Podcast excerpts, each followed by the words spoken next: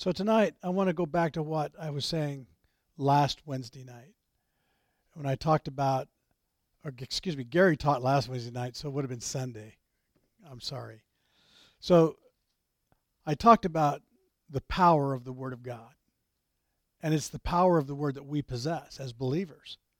So, how many of you are beginning to understand or beginning to know in your heart that the Word that you have received from God, the Word that you have received from heaven, is a very powerful thing that God hath enjoined unto you? And a lot of times when we talk about that word being joined to or enjoined to in the Word of God, we're not sure the effect that it's having uh, on us in our minds because we don't understand what it really means to be enjoined to the Word of God.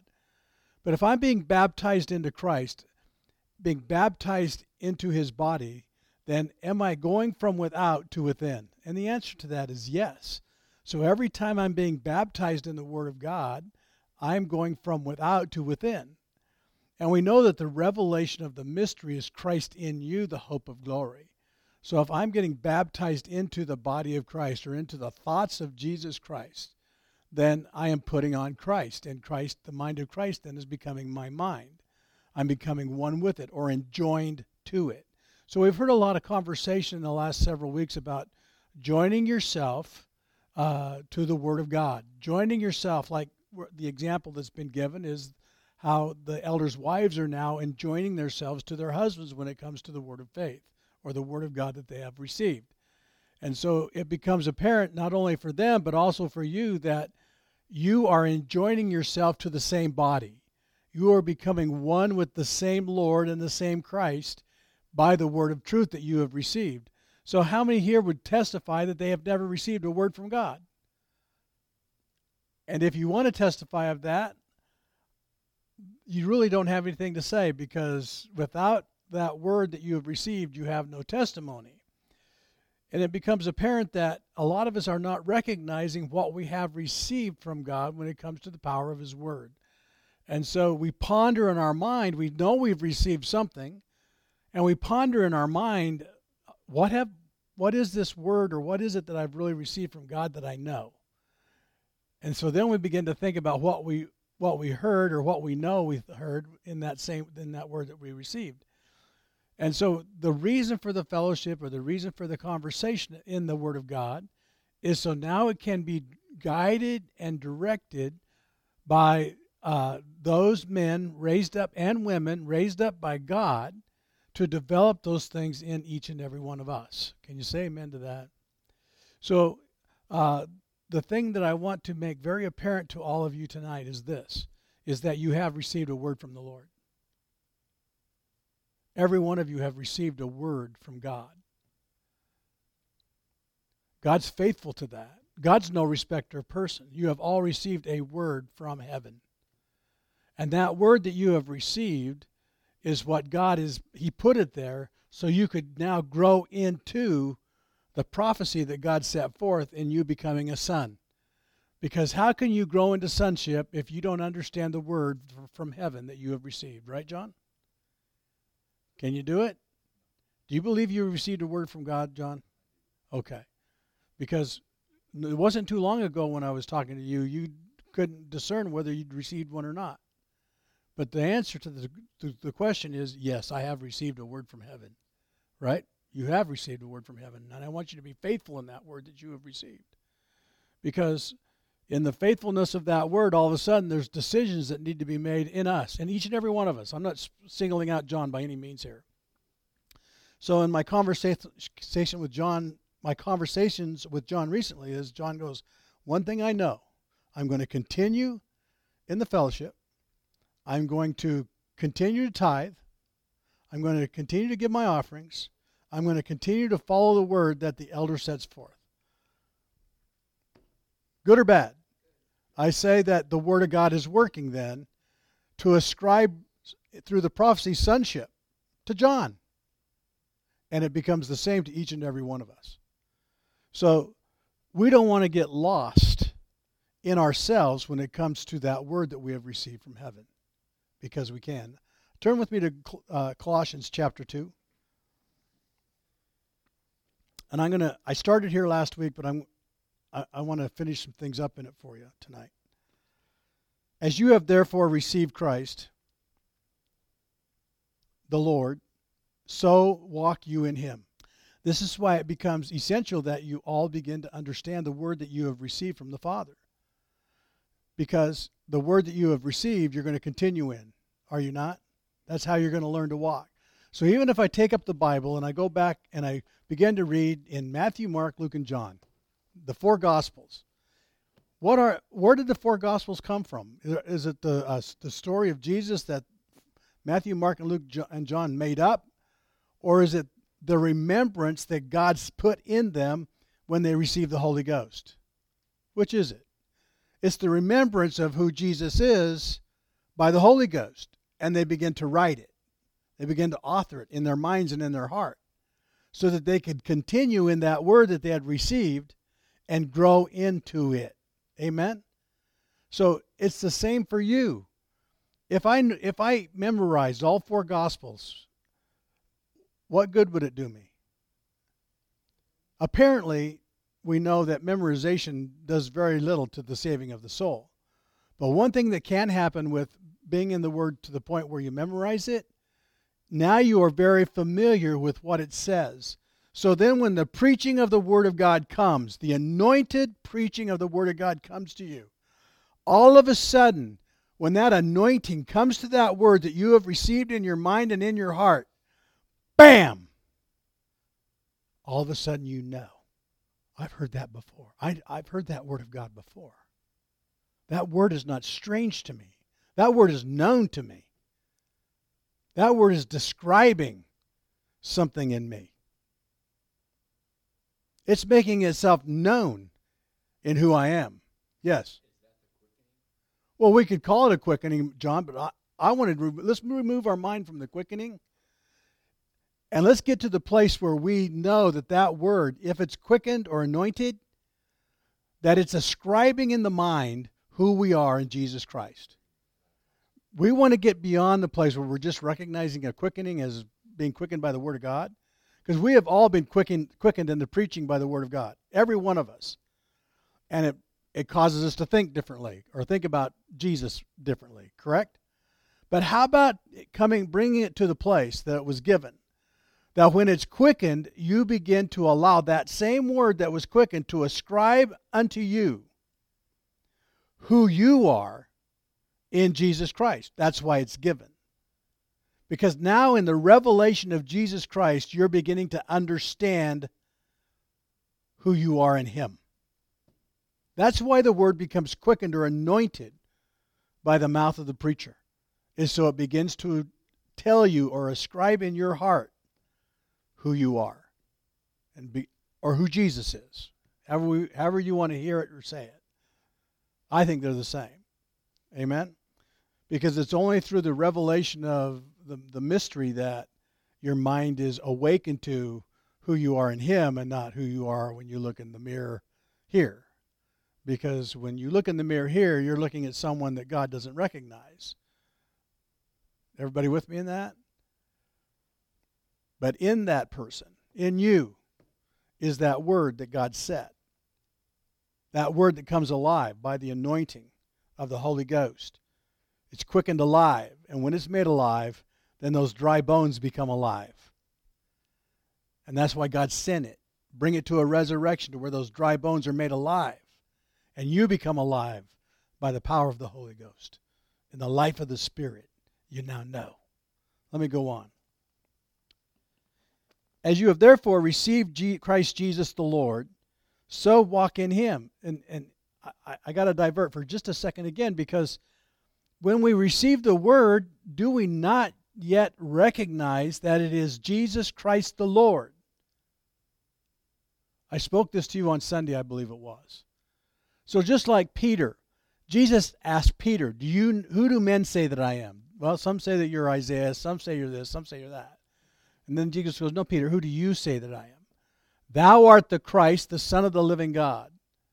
Okay. Who told you that, Peter? And he said, and he told him, my Father in heaven told you that. You received that from the Father. So if you receive it from the Father, is it a truth? It's a truth. It's, it's known. It's fact. Thou art the Christ. So even before Peter had the Holy Ghost, did he have a revelation, a word from the Father of who Jesus is? He did, and so do you. So that when the word, the anointing moves upon that word that God set in your heart, man, what did Peter do on the day of Pentecost? Did that man, Peter, did he stand up and preach a sermon that the world had never heard? Man, he preached it. In other words, whatever Jesus said would happen in their minds when they received the Holy Ghost. Was it true? Did they now have the evidence or the witness that what Jesus told them was true? They did. Isn't that what you're looking for in your life today? That the evidence of what everything that you've been taught, you've been taught a mountain of information. The problem is you received it as a mountain of information and not as Jesus Christ the Lord. Because all of it was set in order for one purpose, and that is to reveal Jesus Christ in you, your hope and your glory. Isn't that awesome? Thus, in chapter 1, it deals with the revelation of the mystery, which is Christ in you, the hope of glory. Let me go on.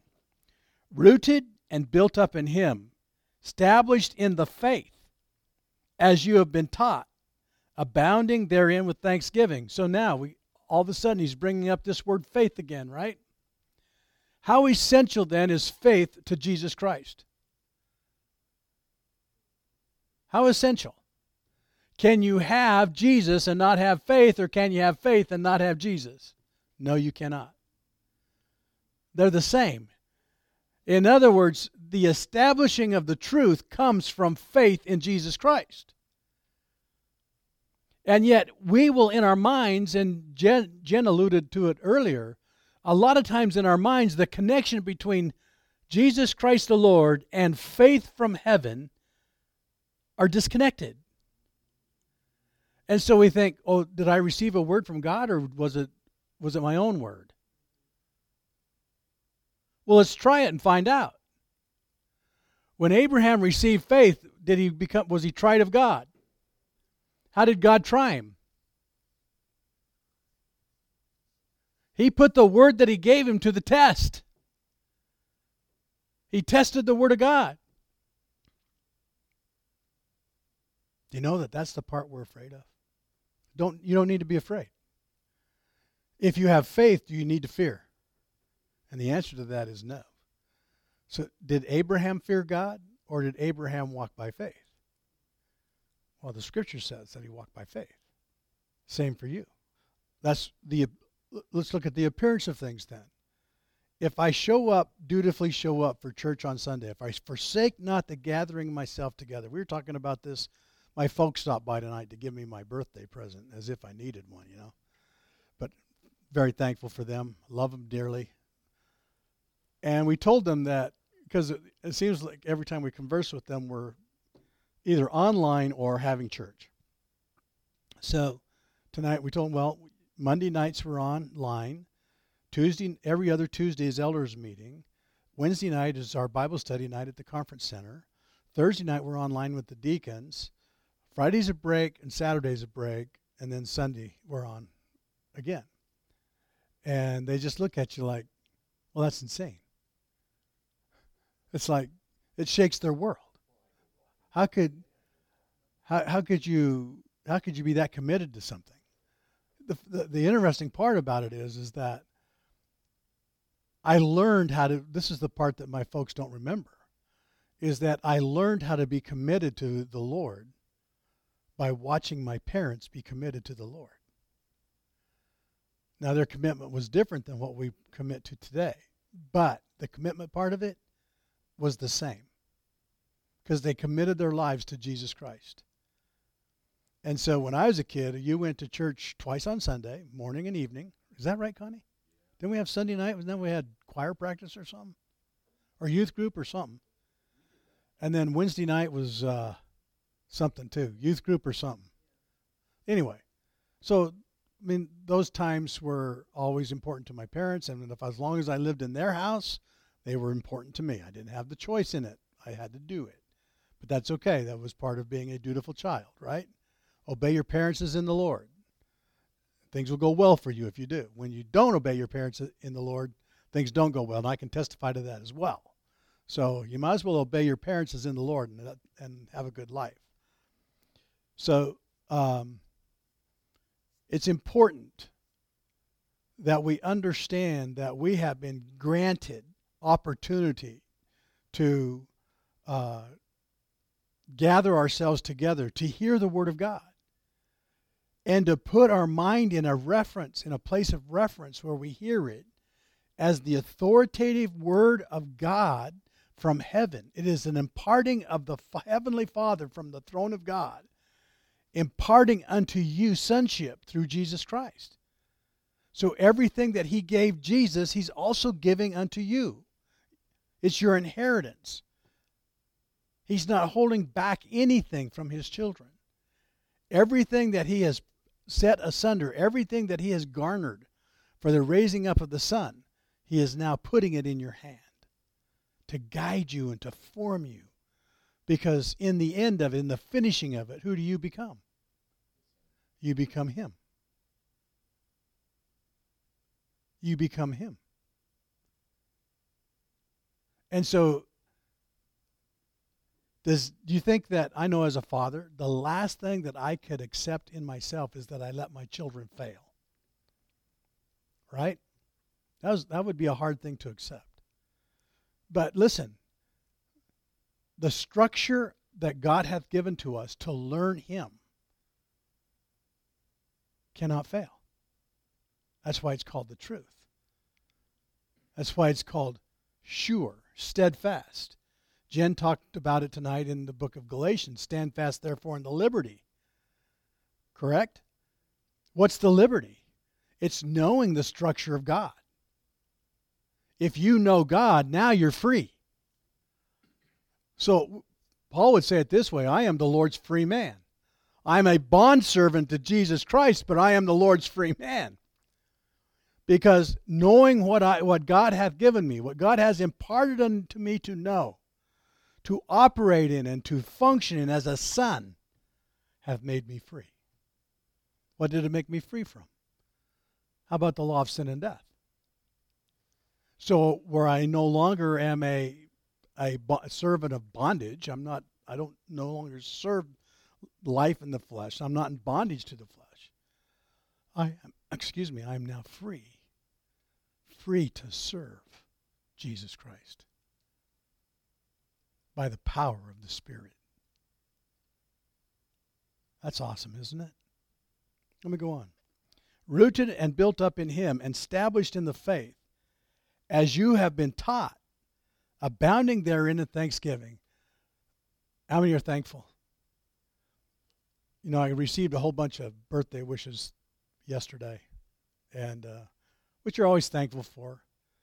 And so I, I sent them all back a message, and in the message I said, I hope that all of you are as happy as I am in the things that concern the most beneficial things of life faith, family, and friends. Number one being what, though? What I believe. And I believe that Jesus is the Christ, the Son of the living God. You know, it's amazing that after after Nate passed away and God delivered me from the sorrows of of of that. The thing that God put in me in strength was the opportunity to testify when people would ask, to testify of knowing the power of Jesus Christ and his resurrection. Because in knowing the power of the resurrection of Jesus Christ, you can overcome all things pertaining to the flesh. And when you it's interesting and I would I watch people's reactions when I testify of of the power of the resurrection to them. I watch their reaction and and most of them will say, Well, one thing for sure, Dave, one thing that we have seen in you is that you are a faithful man and that you're very strong in that possession. I didn't say it for them to say that. But the seed was planted in them to where they themselves also, that word that God hath hid in their hearts, that word that God has placed in them will also, when it hears the anointed word of God, will be quickened. And they will begin to ponder in their minds that resurrection and the hope that's in it to all men. Amen? Because it's alive and it's real. How do you think that Ezekiel in the book of Ezekiel that when the, Ezekiel prophesied to the valley of dry bones, what made them alive? It was the power of the resurrection. It was the anointed word of God by the Holy Ghost. Wow. What's making you alive? Every time you in breathe the word of God and the and the and the times of refreshing come and anoint your mind with that same word by the Holy Ghost. What takes place in you? Aren't you made alive? Don't you know? Don't you recognize in yourself that life has come? Life is no longer mortal, but life has put on immortality. Life has been raised from the dead and quickened unto life eternal. Man, now all of a sudden, when I go back and I begin to keep the sayings of Jesus, that por- those portions that have been given unto me in strength and power that's what makes the keeping of the sayings of Jesus alive. It changes them. They're no longer just knowledge. Now they're the way of life. Now they are eternal life working in the mind by the anointed word of God. Beware. I love it when the bewares come because now the mind uh, is being, uh, there's a, a a sounding of an alarm going off in the mind. Beware. Beware lest any man spoil you through philosophy and vain deceit, after the tradition of men, after the rudiments of the world, and not after Christ. You know, it's the world's opportunity to rob Christ from you. If you get fixated on the things of the world, will it take you out? I'm telling you, quickly. Quickly. I uh, I financially support a a uh, uh, college in Michigan um, because it's I, I believe in what they teach. It's Hillsdale College in in Michigan, and I think their mission is right when it comes to America. Might not be right when it comes to Jesus Christ, but it's right when it comes to America. And they do stand on the Word of God at that college. And, but I was I was listening to uh, some teaching points um, because I they send me these online courses, and I will spend some time. I pick and choose which ones I want to listen to, and I'll go on and listen to the conversation. And uh, so I was listening to this conversation between these two men, and both of them have their doctoral degrees in philosophy. Here's something that I want to make you fully aware of. Even when you're as, ed- as educated as these two men are, and you have understanding, great understanding of many things, you cannot mix the doctrines of Christ with the philosophies of men it becomes a mixed language. And if you want to read about that, you go back and read those books in the Old Testament. Ezra and Nehemiah, you go back and where they rebuild the, the uh, temple of God, they're rebuilding the house of God. And the first thing that God had them do was to get rid of the mixed marriages and the mixed doctrines that would cause them to fail. You cannot mix the pure Word of God from heaven with the ideologies, theologies, and philosophies of men and have the same message. You can't do it. It's not possible. I've heard men all my life try to speak a mixed doctrine or a mixed ideology when it comes to the sayings of men and the sayings of Christ. And they do not work. Because the sayings of Jesus are given for one specific purpose, and that purpose is to raise you up into a son of God, where you know who your father is and you know what your father says because you have become who he is and what he says in your mind. Your mind is the same with God. You're one with God in that mind and in that judgment. And a mixed mind. In fact, doesn't the book of James talks specifically about a double minded man is unstable and evolved in all of his ways? And believe me, we have seen the testimony of unstableness in our generations and what it produces. And it is not good. So he says, Beware lest any man spoil you through philosophy and vain deceit after the tradition of men, after the rudiments of the world, and not after Christ. Do you know how those things speak in you? We all testify about how religion ruined us. But how specific have you have you allowed the word that you have received from heaven get to the place where it begins to identify how that world speaks, how that religious world speaks in your thoughts to disannul and disinherit what God has said because it says it. And that word that God hath put in you, Uh, that's anointed to raise you up as a son, it's looking, it's searching your heart for those things that have kept you in bondage, those things that are keeping you from becoming, and it's destroying them, it's overcoming them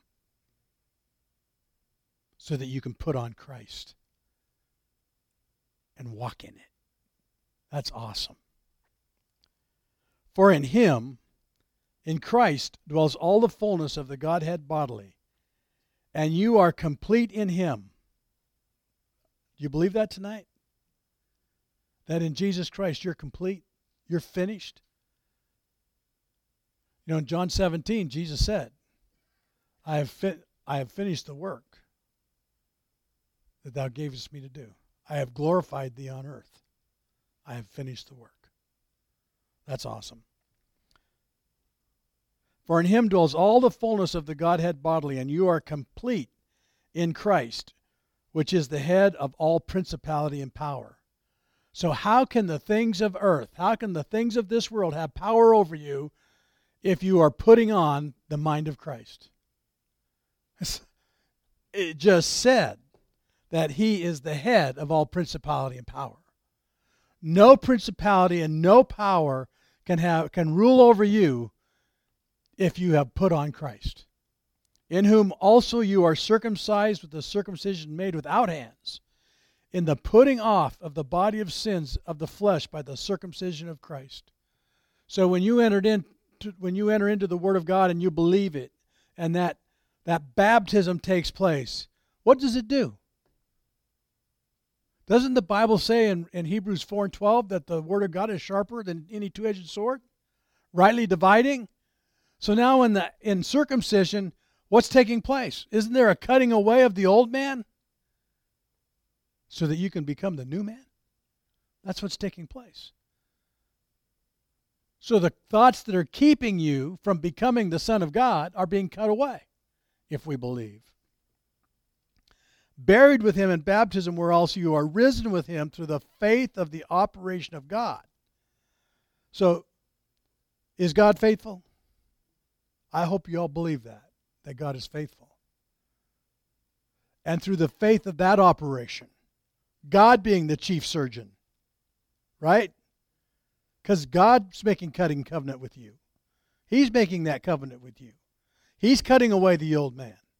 God knows what he's doing who hath raised him from the dead.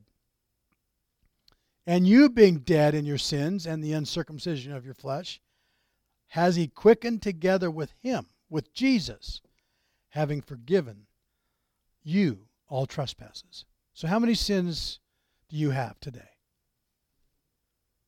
How many sins, John? None. Amen. It's just time to believe that, isn't it? It's time to believe that Jesus that Jesus took away all sin. Blotting out the handwriting of ordinances that was against us, which was contrary to us, and took it out of the way and nailed it to his cross, having spoiled principalities. Now listen to this. Having spoiled principalities and powers, he made a show of them openly, triumphing over them in it. So when he went to the cross and took your sins to the cross with himself, and when he was raised from the dead, did he not triumphant? Was he not triumphant over every every aspect of life that could keep you from becoming who God has said you are? He did. That word of God that has been hidden in your heart, God has now sent Jesus Christ to make it manifest by the Holy Ghost. So on the day of Pentecost, when those people, that those 120 folks that were in that upper room, when they heard the sound of a rushing mighty wind, and the tongues of God began to enlighten their minds by that anointed word of God that God had put in their hearts. And they began to see and hear the wonderful works of God.